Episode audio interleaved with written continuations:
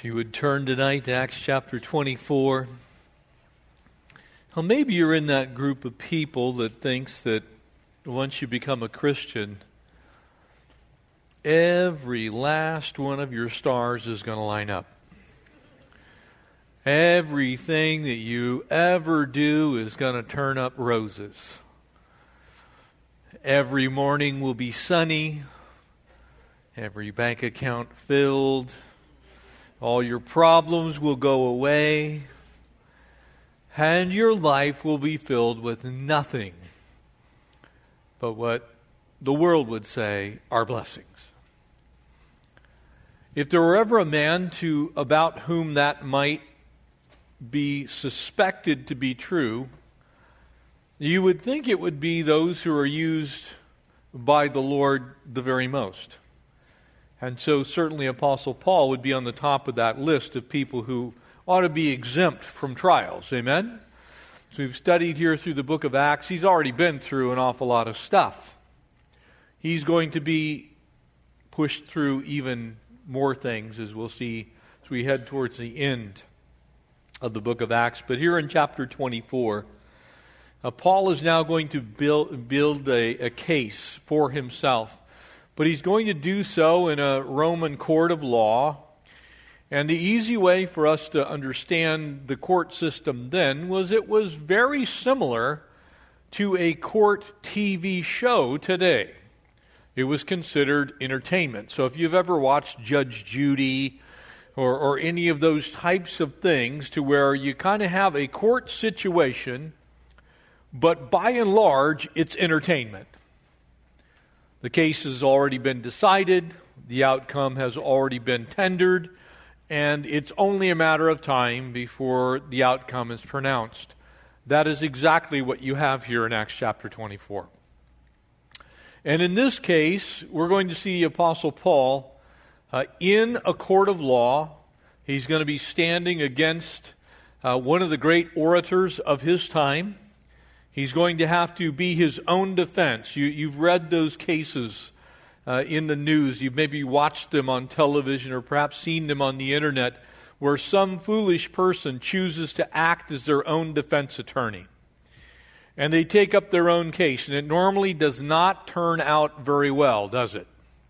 Because they don't have the sufficient legal understanding uh, normally even what the charges are against them, much less how to defend it.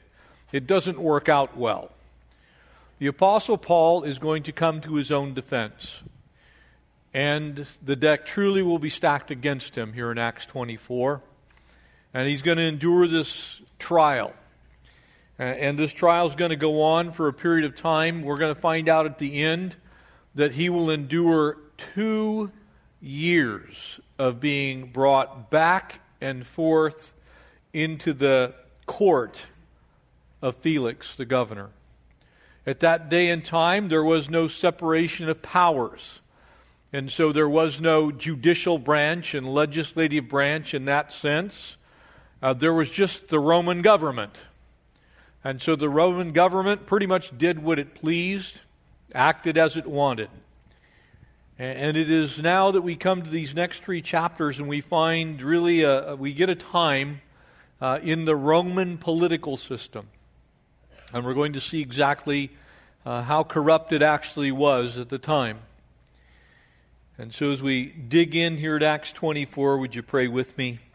We'll ask God to speak through the wonder of His Word. Father, again, we, we came tonight to worship you, to praise you, to study your word, to be instructed from heaven. And we pray that you'd help us to draw uh, from our rich history, Lord, of the Apostle Paul, this amazing book, this, this second book authored by the Apostle Luke, Luke chapter 2. Uh, it, it, just this incredible picture of the history uh, of how the church became what it is today and how the Holy Spirit worked in our world and still is at work in our world. And so, God bless us as we study, encourage and strengthen us, we pray in Jesus' name. Amen. Now, as we begin this journey over these next three chapters, it's kind of important for us to really think on it for a second because sometimes we think that church happens only in a place called church. but church can happen anywhere that there are believers gathered together. And in fact, Scripture goes so far as to say, Jesus speaking, wherever two or more are gathered in my name, there I will be in their midst. And so, church is not a place. Church is a group of people who are gathered together for the purpose uh, of discussing and being taught and learning of the things of God. Now, I don't think that Felix actually intended to start a church, but he actually gets the Apostle Paul as the pastor of his church for two years. And so, as we dig in, we find him in the court uh, of Felix the governor. Uh, we'll be leaving actually next Tuesday. Some of us, the rest of us on Wednesday, will be traveling to Israel. And when you travel, the first stop that we actually make on our first day uh, is the national park at Caesarea Maritima. I showed a couple of slides last time. And this one is, is a good one because it really gives you an aerial view uh, of kind of the complex and what you can't see, which would be uh, out of view on your right, my left uh, is the peninsula that held Herod's palace and would have held also the complex of these three governors. So, Felix, Festus, and ultimately uh, on to Emperor Agrippa, all members of a ruling class of people and a ruling family. And so, as you look down on this from a drone shot, uh, what you're looking at is the theater there. Notice I didn't say amphitheater because that would make it a full round. This is half, so it's a theater. Uh, and there in the middle of the theater was a place that you all know, if you read your Bibles, which most of you have. Uh, there in 2 Corinthians chapter 5, we're all one day going to stand before the Bema seat, the judgment seat. Well, the judgment seat in these times was located in the theater. And so the people from the community of Caesarea, Caesarea in this case Maritima, would come and fill those stands and they would actually watch the oratory. It was the closest thing to MTV that there was. And so they would gather in the stands, and then both participants, both the plaintiff and the defendant, uh, they would gather together, they would be in the same place, and they would mount their case. And it would be political theater, literally. And so this particular trial almost assuredly took place in that particular theater. And there in the center of it, the Bema seat. And they would have taken turns. One would speak, another would speak. They would normally stand side by side and just go back and forth. And so this trial unfolds before a very large crowd. It could have been uh, thousands. This theater today seats about 5,000 people. It's believed to roughly be the same height as it was then. Looks like there's an added row, maybe uh, an extra six or eight hundred seats at the top of it. But it surely at the time uh, held many thousands of people, and they would have been just in rapt attention and so, verse 1, we see the trial get underway, and Paul's going to respond brilliantly. Uh, he's actually going to win a reprieve. He's going to get a little bit of a, an opportunity to go back and collect some more evidence, if you will, and present his case. And so, verse 1 here in Acts 24. And now, after five days, Ananias the high priest came down with the elders and a certain orator named Tertullus. Now, when you see the word orator here, we would normally use in its place the term attorney or lawyer. This is an orator, but he's specifically a legal orator. He's, he's known, he knows the things of the Roman law. And these gave evidence to the governor against Paul. And so you can see the case that's being presented. And so it begins. Uh, these gentlemen have now traveled that 60 miles from Jerusalem to Caesarea. It's the, it's the center of the Roman government. Remember that in essence, at that time, Jerusalem was the Jewish capital. The Romans uh, certainly had a presence there in the Antonia Fortress on the north side of the Temple Mount. Uh, but this is, this is the seat of Roman government. This is the place of Herod's palace by the sea. And, so the public speaker, the, the, the rhetoros, comes out and he takes his stand and he begins to speak about this incredible crime that's been committed by the Apostle Paul. The word that's used here is used only here in the entire New Testament, but it, it could also be translated attorney or advocate. And so he's been hired by the Jewish counselor. So this guy is actually a Jewish attorney, and he's going to come and he's going to just lay into Paul's case. Verse 2, he goes on, and when he was called upon, Tertullus began his accusation saying, Seeing that though you, through you, excuse me, we enjoy a great peace. Now I want you to notice something. Not much has changed in the last couple thousand years. You have here an attor- attorney trying to smooth talk the judge and gain favor by putting him in a, a very good light. So there's a tremendous amount of flattery that's going on here. Seeing as through you, and he's speaking to the most noble Felix, which you'll see in verse 3, seeing as that through you we enjoy a great peace and prosperity is being brought to this nation by your foresight. Can you see it? You know, he's standing out there. You are unbelievable. You're absolutely amazing. Everything you do is wonderful. And we're all beneficiaries of your incredible leadership. Thank you very much. We accept it always and in all places, most noble Felix. You can almost see him, you know, do the, the bow. It, it, this is great theater. I mean, he opens up and he's like, You talk about love you.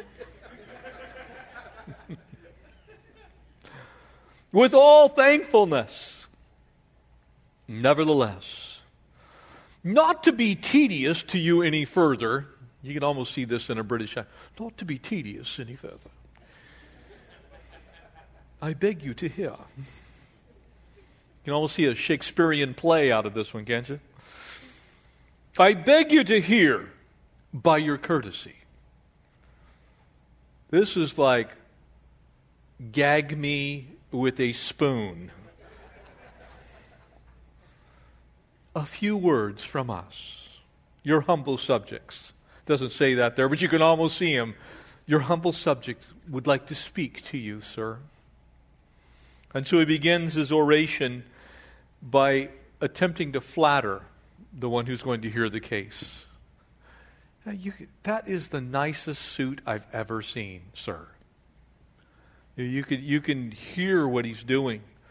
And so this orator, this lawyer, first speaks of the peace that comes from Felix's brilliant intellect and reign and his foresight and his reforms and all the things that are, have happened.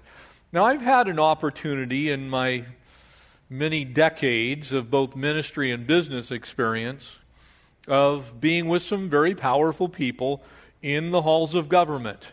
And it is exactly like this. This is what goes on. You come in for a meeting, maybe with the a mayor or a governor or a city council, and at first there's the buttering up. Everyone's trying to make sure that everyone loves them the most. And, and this is politics at its best. I, have I've sat in those meetings. I've been in political meetings where you have people going back and forth and they're trying to one up one another with niceties and flattery. And the hope is that eventually whoever you're speaking about and speaking to will be so enamored with your speech that they'll actually overlook the truth. And that is exactly what's coming. It's kind of like, you are awesome. And oh, by the way, I'm going to tell you a lie. It's kind of like what's going on in the White House right now. It's kind of like what's going on in Congress right now. You all are awesome, but we're going to tell you a lie. And so he begins to speak. And this is the flaw, really, of flattery. And, you know, very often that, that slogan, that saying, that axiom that probably many of you know, the enemy of my enemy is my friend, it actually comes from the Sanskrit. It's about 2,400 years old. You know, if you can win the enemy of your enemy, then you have won a friend, in essence. And that's what's going on right now.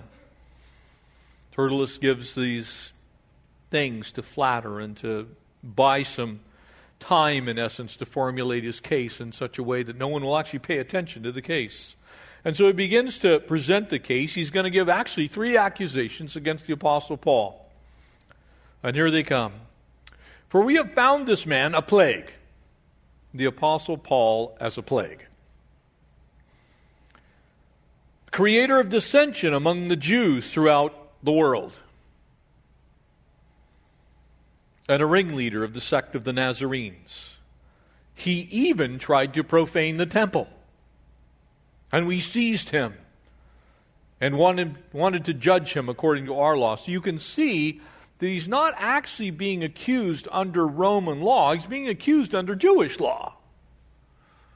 Because they couldn't put him to death for what he's done under Roman law, so they're going back to the fact that he actually tried to defile the temple, because that's the only thing that he's accused of that they think that they could prove the charge that he might be put to death for it. And so these three accusations are, are made against him. And they accuse him of stirring up a riot. Now, I want you to notice something. These are, by and large, flat out lies.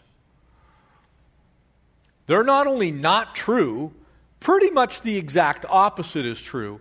And one of the tactics of the enemy is to say things that are so outrageous against God's people that no one would believe they would ever make that kind of stuff up. And so they just tell an outright lie that's so out there that people look at it and they go, wow, is he really guilty of that?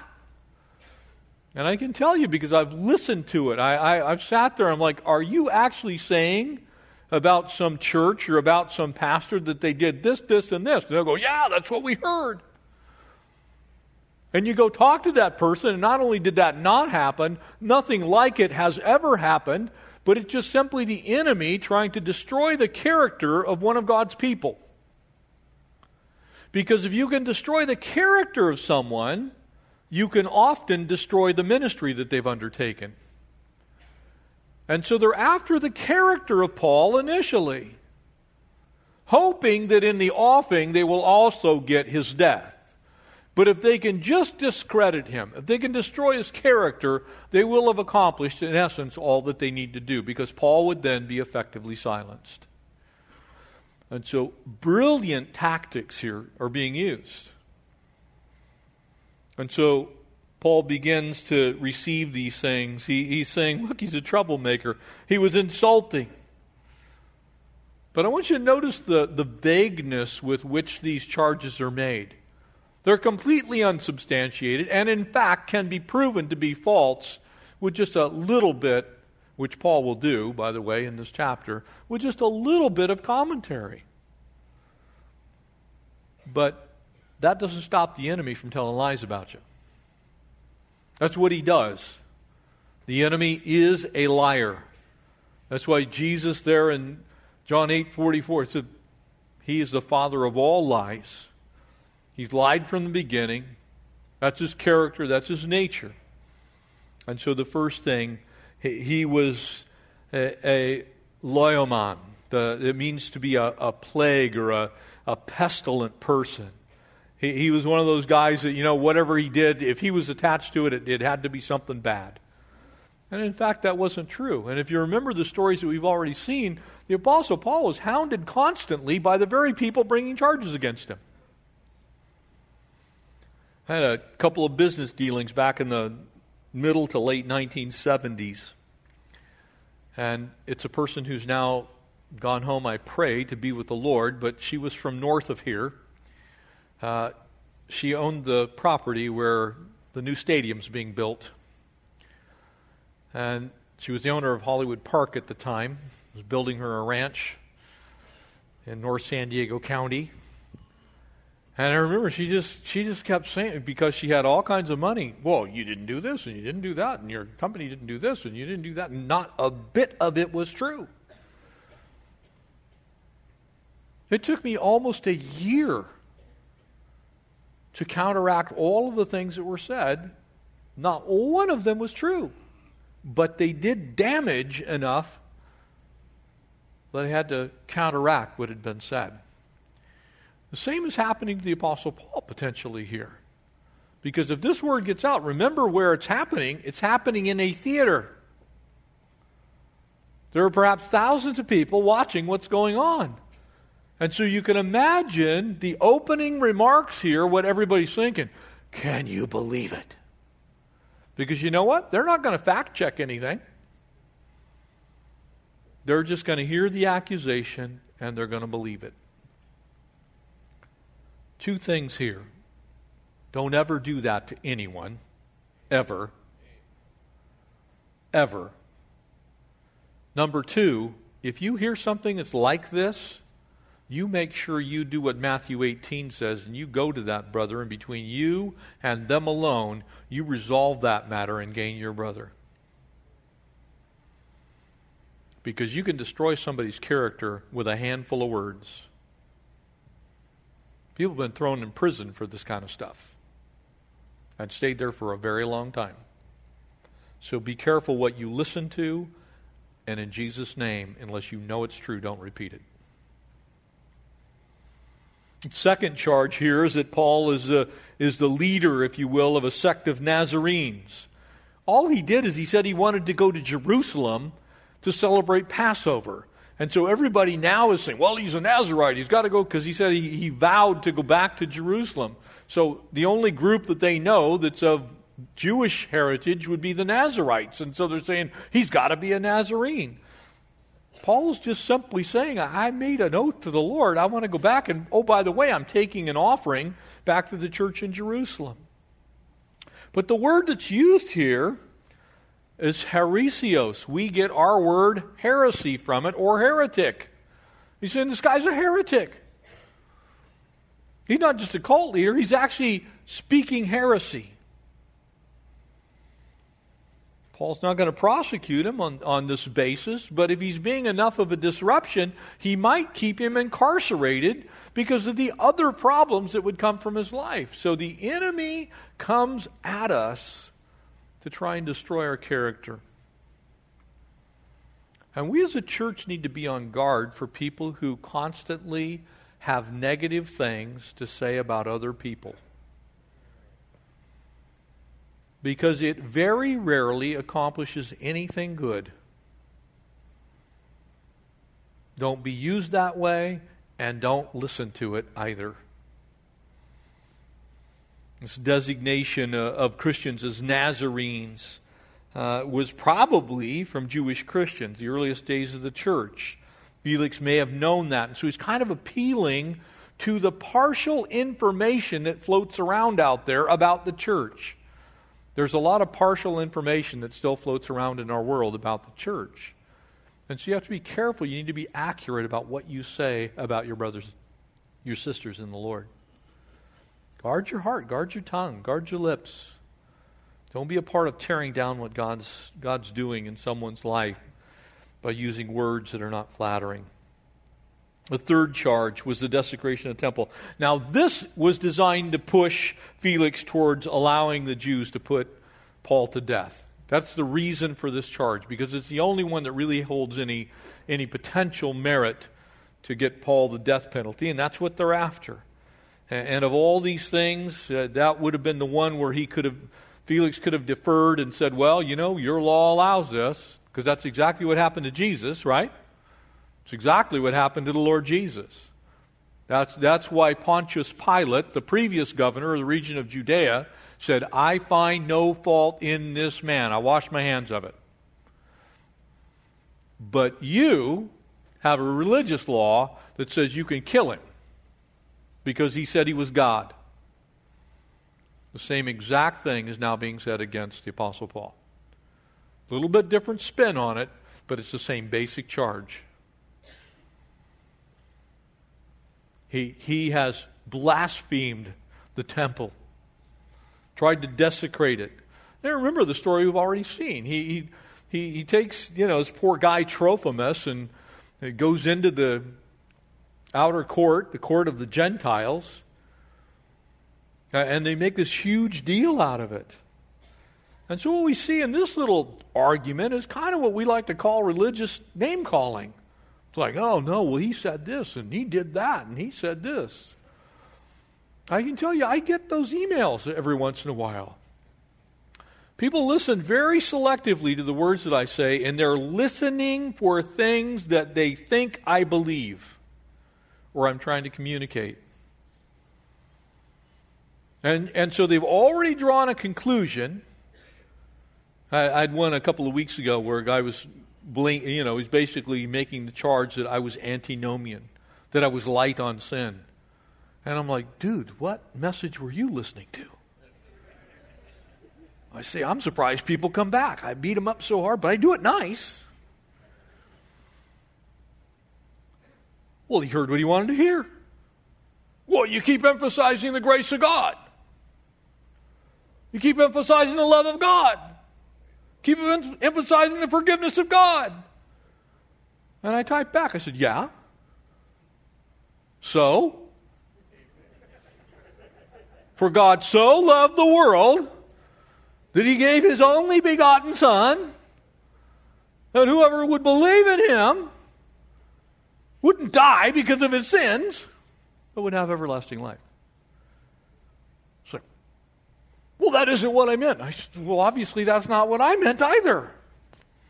You see, the reason I'm telling you this is it's that simple. You can listen with prejudiced ears and you can begin to believe something even though it has no merit whatsoever. Matter of fact, it's the exact opposite.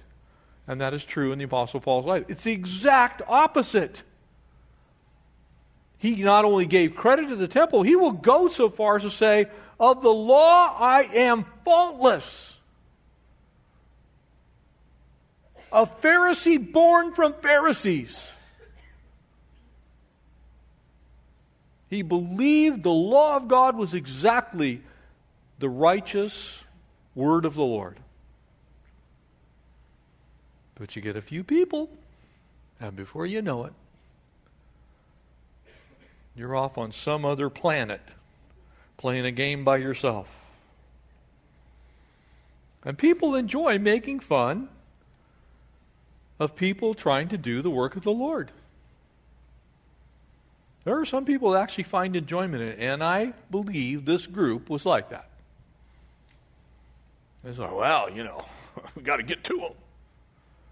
Got to stop this crazy Jesus thing. I had a conversation with a guy last week. He wanted to talk about science and evolution, all those kind of things. I got, into a little bit of a conversation with him. And I said, I, I want to keep this short because you and I are obviously on opposite sides of this equation.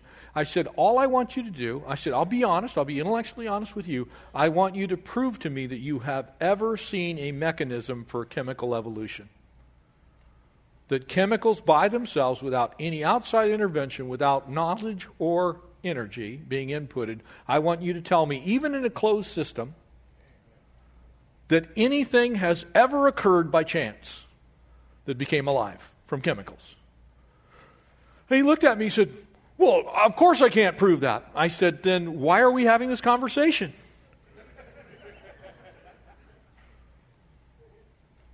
Well, you know, you're, you're leading people astray. I said, Really?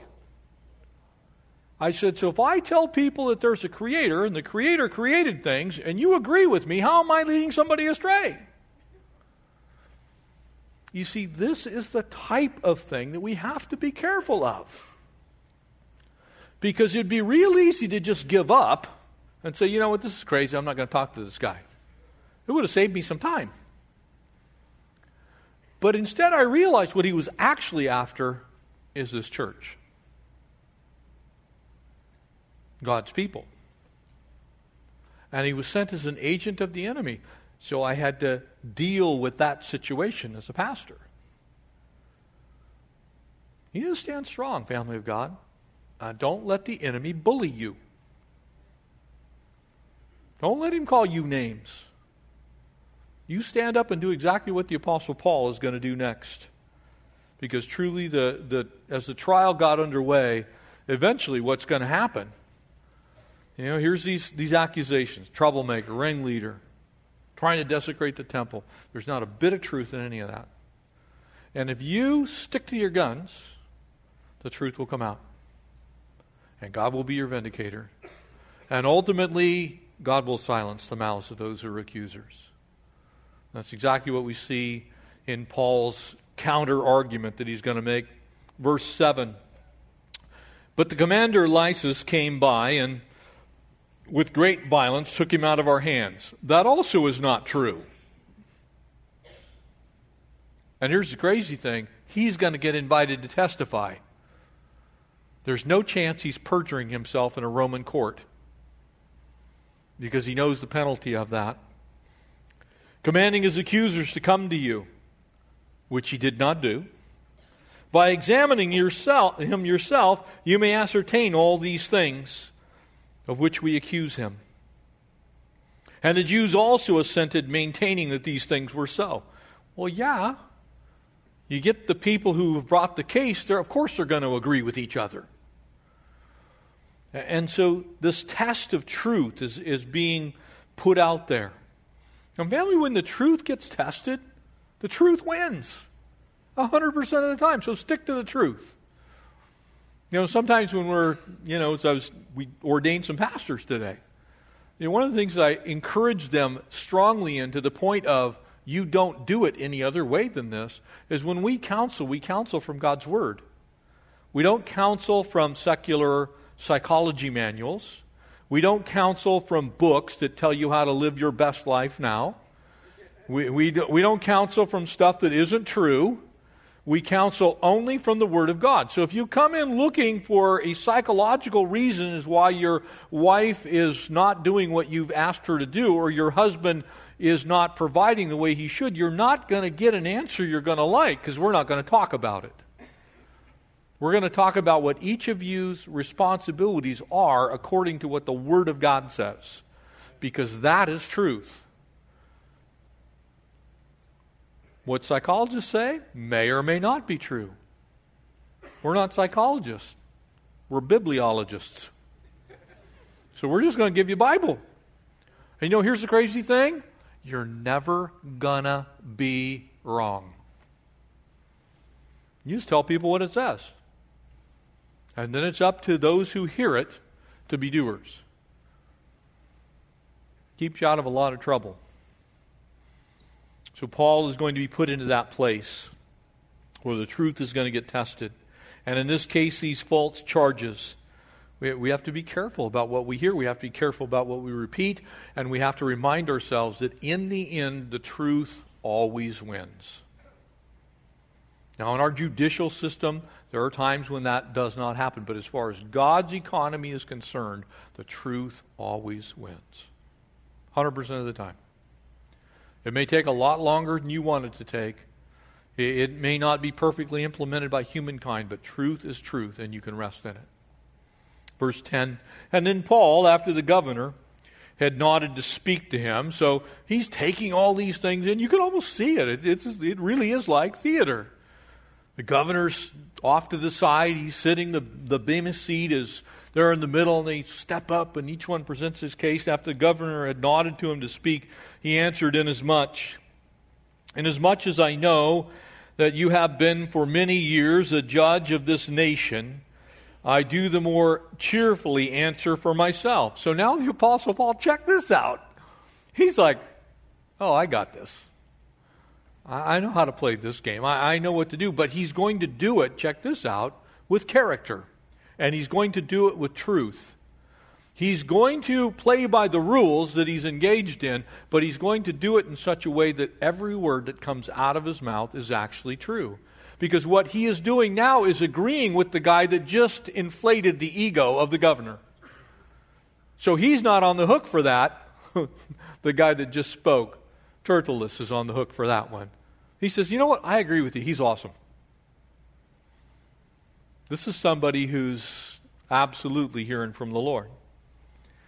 Paul is going to mount his defense. He's going to make his apologomai, which we get our term apologetics from. It's a, it's a reasoned defense. He's going to speak in defense of himself. And while they're not overflowing, his remarks are, does show a respect for the Roman government. He says, you know what? I'm here in this Roman world. You're the Roman governor. This guy's inflated your ego. You know what? I agree. You're great. Because Paul could say that and be truthful. He was getting a chance to be heard. So the governor is being good to him in that sense. So he says, You, you want to, eh, okay, two can play at this game, but I'm going to beat you at it because I'm not going to use lies and flattery. I'm going to tell you the truth. And so he begins to tell the truth. Because you may ascertain that it is no more than 12 days since I went up to Jerusalem to worship, that they neither found me in the temple disputing with anyone nor inciting a crowd. He just flatly says, This is a stone cold lie. It didn't go down that way. Notice how he doesn't make excuses, he doesn't try and justify the words that he's saying. He just simply says, Here's the truth. I wasn't doing that. Either in the synagogues or in the city, and nor can they prove the things of which they now accuse me. One of the ways that you can know that people are in trouble is that they begin to try and mount a defense that's based on trying to refute every single little piece of evidence. Now, that may be necessary in a court of law, but before the Lord, the truth's the truth, and you can just stand on it. I wasn't there, it didn't happen. He's not, you know, mounting this monumental amount of evidence. He's just simply saying, look, why don't you actually ask somebody if I was doing that? And of course, what he's doing there is he's saying, look, you, you cannot find me guilty unless I'm giving you the counter argument. They said I did it, I'm saying I didn't. So you got to go find somebody that corroborates the evidence. He's actually leaving it in the hands of the Lord that way instead of backing himself into a corner. This is easily provable. Verse 14 but this, so he, he's rebutted point one. He said, Look, I didn't do it. Point two, but this I confess to you that according to the way, which is another way of saying, according to Christian understanding, Christian belief, according to the charges you've leveled against me about believers, about Christians, which they call a sect, so I worship the God of my fathers. He's actually telling him the truth because we believe that every word that God has ever spoken is true, even as Christians, Old Testament and New Testament.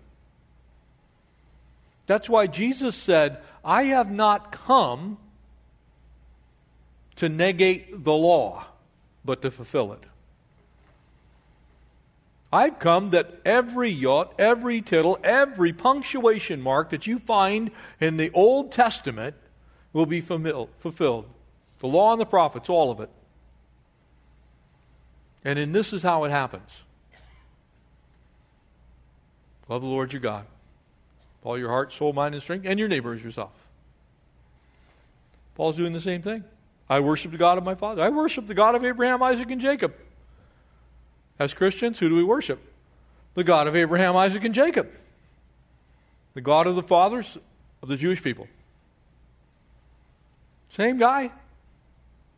Got no problem with that. Believing all the things which are written in the law of the prophets. Can you imagine? They're over there squirming now.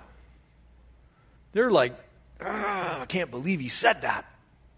We thought we had him on point two. He's going to surely say, Well, I don't believe that Old Testament stuff. You see, because Paul had been anointed and appointed by God, he knew that the Old Testament verified that Messiah would come. And Messiah came. So he wasn't out on a limb, he was resting in the truth. He's saying, I know what you're going to find. If you start digging through the book of Isaiah, you're going to find Messiah. You start digging through Zechariah, you're going to find Messiah. You read the book of Genesis, you're going to see the Messiah. The guy that we believe in, he's in the Old Testament.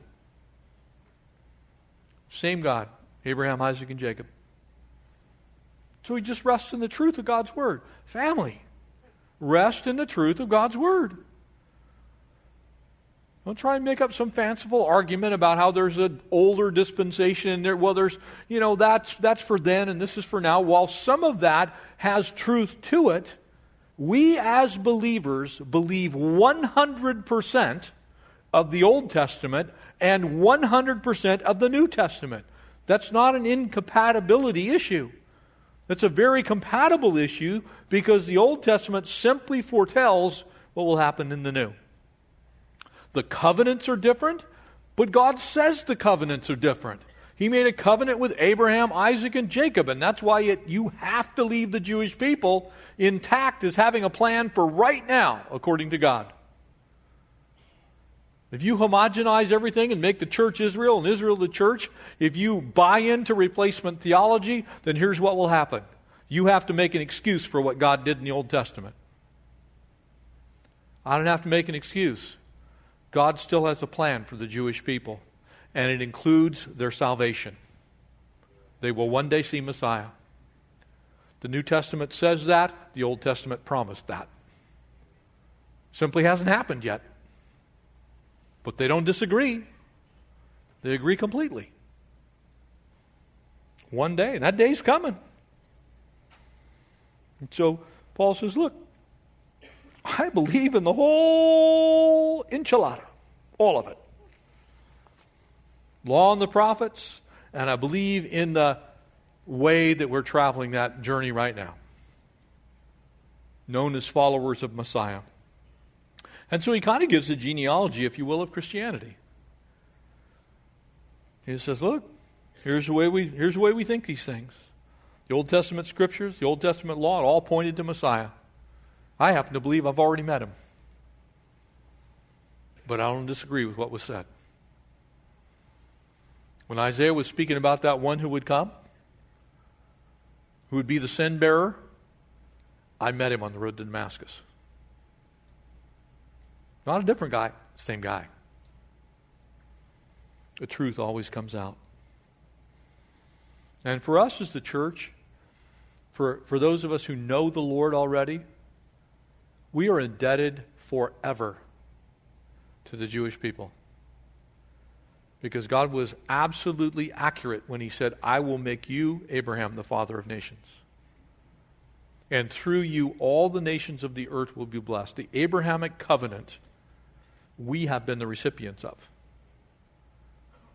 Because the King of Kings and Lord of Lords had Jewish blood flowing through his veins. Our Savior was a carpenter from Nazareth. Next thing that we see is good words and good works go together. Verse 15 I have hope in God which they themselves did also accept, just as there will be a resurrection of the dead. Now he's saying, look, I'm going to get these guys thinking about something that's really going to get them going at each other. When, when you can do a little bit of a deflection like this and get them thinking about something about which they do not agree themselves, but on which you are solid because God's word says it, people have to deal with that. Resurrection of the dead? Really? Because he again knew the Sadducees didn't believe in it, the Pharisees did. And so he's going to bring something up because in the crowd, probably Sadducees and Pharisees, both. And so they're going to be like, well, oh, well, I believe in, you know, so you can see the Pharisees going, well, we agree with him. The Sadducees are like, are you crazy? You're believing, what? That? And so now they're doing this with each other. The Apostle Paul's just sitting over there.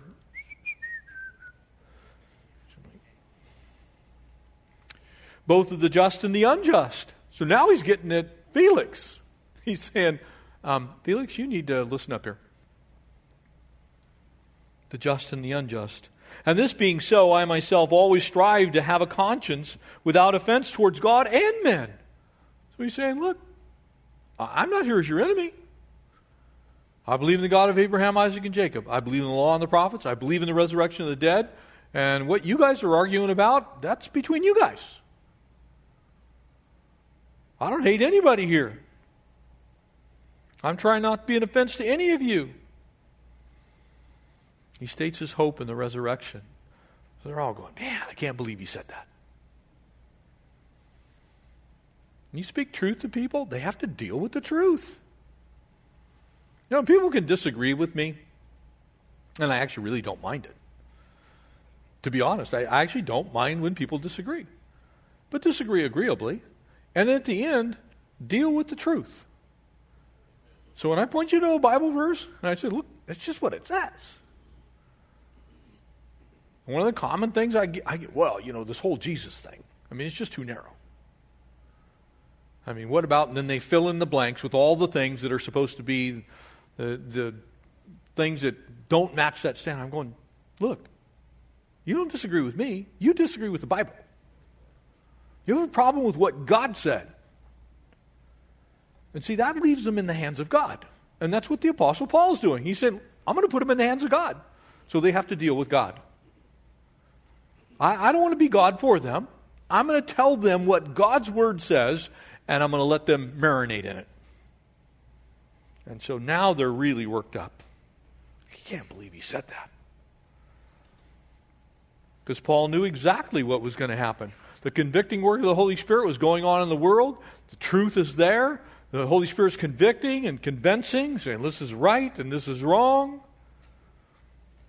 And so he basically rebuts the argument by setting them on a subject matter about which they themselves did not agree. So now nobody knows who's on whose side. The only thing that Paul knows is he's on God's side. Verse 18 In the midst of which some Jews from Asia found me purified. He said, Now, after many years, I, I brought alms and offerings. But after he does that, verse 18, found me in, uh, purified in, in the temple, neither with a mob nor any tumult. In other words, I didn't go in there. I went and did a ritual bath because I believe in the God of Abraham, Isaac, and Jacob. And I didn't want to offend God, so I was doing what God asked me to do. They ought to have been here before you object if they had anything against me. In other words, he's saying, Look, I'm entitled to a trial by a jury of my peers. You're making an accusation about some people who you could bring here and let them make the accusation instead of you. One of the principles in our, in our system of law is you're entitled to face your accuser.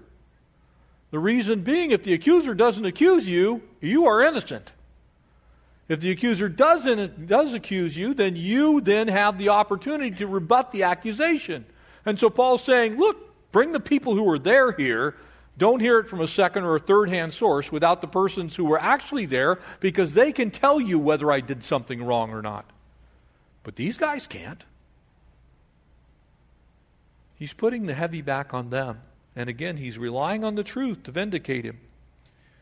And verse 20, or else let those who are here themselves say if they found any wrongdoing in me while I stood before the council. Look, there's not a single person here who can say anything negative about what I did when I was in Jerusalem. So, why are we having this argument? Why are we standing here in this theater going back and forth about stuff about which I was there and these guys weren't? You say you need to bring some, some evidence here because right now there isn't any. Masterful use of language to make his case. Unless it is for this one statement, which I cried out standing among them, concerning the resurrection of the dead, I am being judged by you this day. So he goes back to the resurrection argument. He said, because the problem there was they didn't agree. The Sadducees and the Pharisees were arguing. He says, the only thing that they could say about me was that I actually said I agreed with the Pharisees. Well, look, I'm a Pharisee, son of a Pharisee. So, of course, I'd say that. So, they don't even agree. How can you put me to death? You see how the truth works? How can, they, how can you have an accusation against me when half the people in this room agree with me? And if they were in the same situation, they would have said the same thing. Paul gets a chance to present the resurrection again. And in doing so, you know what he's doing? He's preaching Jesus. Yep, I believe Jesus Christ was raised from the dead. Because that's the part that got him in trouble. And so Drusilla now comes into the picture, the, the wife uh, of Felix. When Felix heard these things, having a more accurate knowledge of the way, he adjourned the proceedings and said, When Lysias, the commander, comes down, I, I will make a decision on your case. And so he commanded the centurion to keep Paul and to let him have liberty and told him not to forbid any of his friends to provide for or visit him. You can kind of see the way this is going. This is the hand of God. Look, I just heard a man defend himself. If what he said was true, he's completely innocent. I don't have a reason to keep this guy. Paul doesn't do it through wrangling, he just simply does it through truth. And, and what he did, he did in a peaceful way. And when we do that, when, when you allow God to defend you, when you allow God's word to defend you, when you allow the truth to defend you, and, and the truth does what the truth always does, you can count on the Lord getting the glory for it. And so Paul's maintaining his witness here in a very hostile environment. Verse 24 goes on to say, And after some days, when Felix came with his wife Drusilla, who was Jewish, now here's the crazy thing. As this unfolds, you're going to see Paul's going to start talking about righteousness and goodness, and he's doing this with, the, with a man who is married to someone else's wife whom he stole. And he sent Paul and heard him concerning the faith of Christ. So you can kind of see it. He's going, he's, he's okay, we'll go away. Just, I'll think on this for a little bit. Then he brings him back. And now, verse 25 says, as he reasoned about righteousness and self control and the judgment to come. So he starts being accused of capital crimes. And somehow God turns it into, uh, and, and now about this righteousness and self control and judgment to come. Felix was afraid and answered, Go away for now. And when I have a convenient time, I will call for you. And in the meanwhile, he hoped also that some money would be given to Paul to him by Paul. He's like, I, am not winning this argument, but at least I can get a nice fat bribe out of you. That he might release him, and therefore he sent him uh, sent for him more often and conversed with him. You see what God's doing right here? Even though Paul's in prison, what's happening is Felix isn't winning, God's winning. So you kind of have to ask yourself who's actually in prison here? Yeah, Paul's behind bars, Paul's locked up in that sense, but the one who's in prison is actually Felix and Drusilla.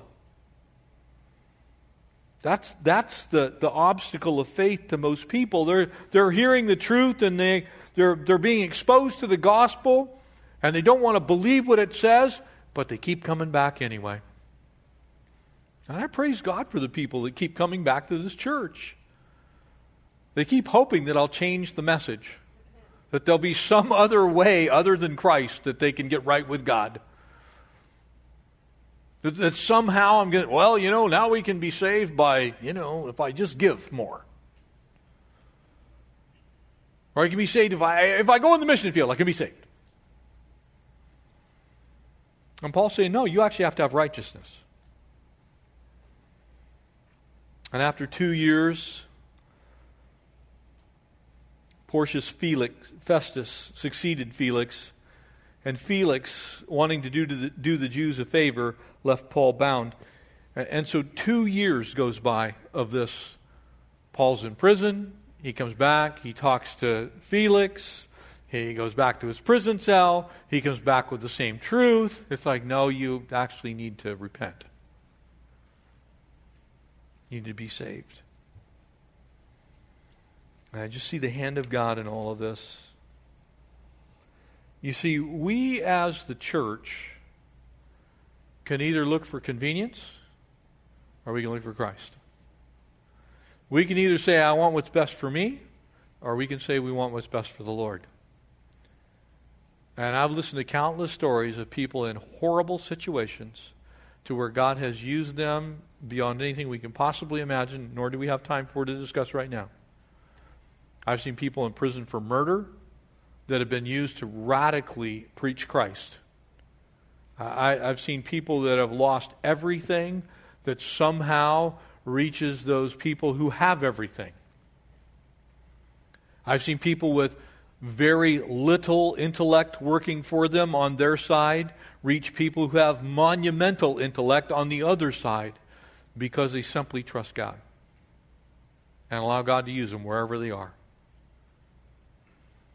And so I pray that we're not looking for convenience while we're here on this earth because sometimes it's just life. It's not convenient. It's difficult. It's hard. You may be falsely accused. You may be in prison. You may be kept in prison wrongly. But while you're in prison wrongly, use it to preach Christ. Let God use you every moment of every day in every situation. Amen? Amen. Let's pray. Father, we thank you for the opportunities that we have. We pray that we'd be more like Paul and, and a whole lot less like these false accusers. Lord, pray that there'd be never a time in our lives, uh, in the way that you have worked in us, that we would be uh, used to destroy character falsely accuse anyone. We pray that we'd be people of the truth, that you would bless us, Lord, in all the endeavors that we have while we're on this earth. To your kingdom end, to your kingdom goals, Lord, to preach Christ and Him crucified for the remission of sin, that we'd encourage people to ponder the resurrection, that we would encourage people to live in righteousness, that we would encourage people to get our lives squared away with God before we worry about what's going on in the world. And so, Lord, we bless you for this example, this incredible uh, picture of a man who just stood fast in the midst of great adversity and allowed you to use him even, even in places that uh, we would like to avoid. And so may we be like Paul in that regard. We bless you. We thank you. We ask all this in Jesus' name. Amen.